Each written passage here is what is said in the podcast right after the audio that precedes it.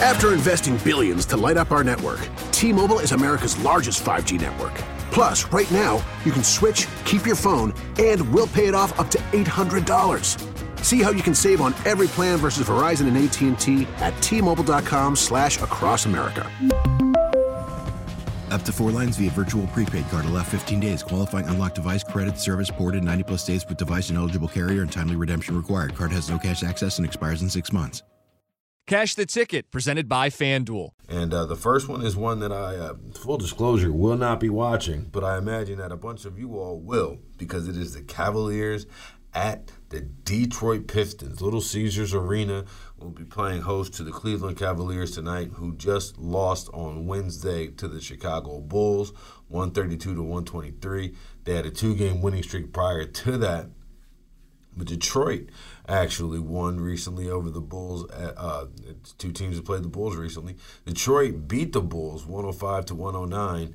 They snapped a six game losing streak. I do not think that the Pistons are going to win tonight.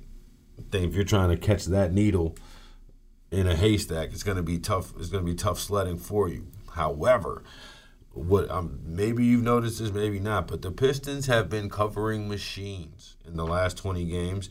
They've covered the spread in 15 of them. Cleveland, on the flip side, has failed to cover the spread in his last seven games. And his last six games against the Eastern Conference, Cleveland also has failed to cover the spread. Pistons are going to be my first play of the day. I like. I actually kind of you know, I, am I'm not going to go so far to say that I like the team, but I think you know after moving Bogdan and making some making some of those moves, they seem to have uh, at least been more competitive. Like I said, 15 of the last 20 covering the spread. I'm going to go ahead and take that nine points there and think that uh, the plus nine gets it done for the team with nine wins on the year. Eh, no, I'm not even to. I'm not even to tempt myself and sprinkle the money line but I am to take the nine. I met a guy recently who told me that he spends roughly $250,000 a month. I talked to another person recently who made $50 million at the age of 30.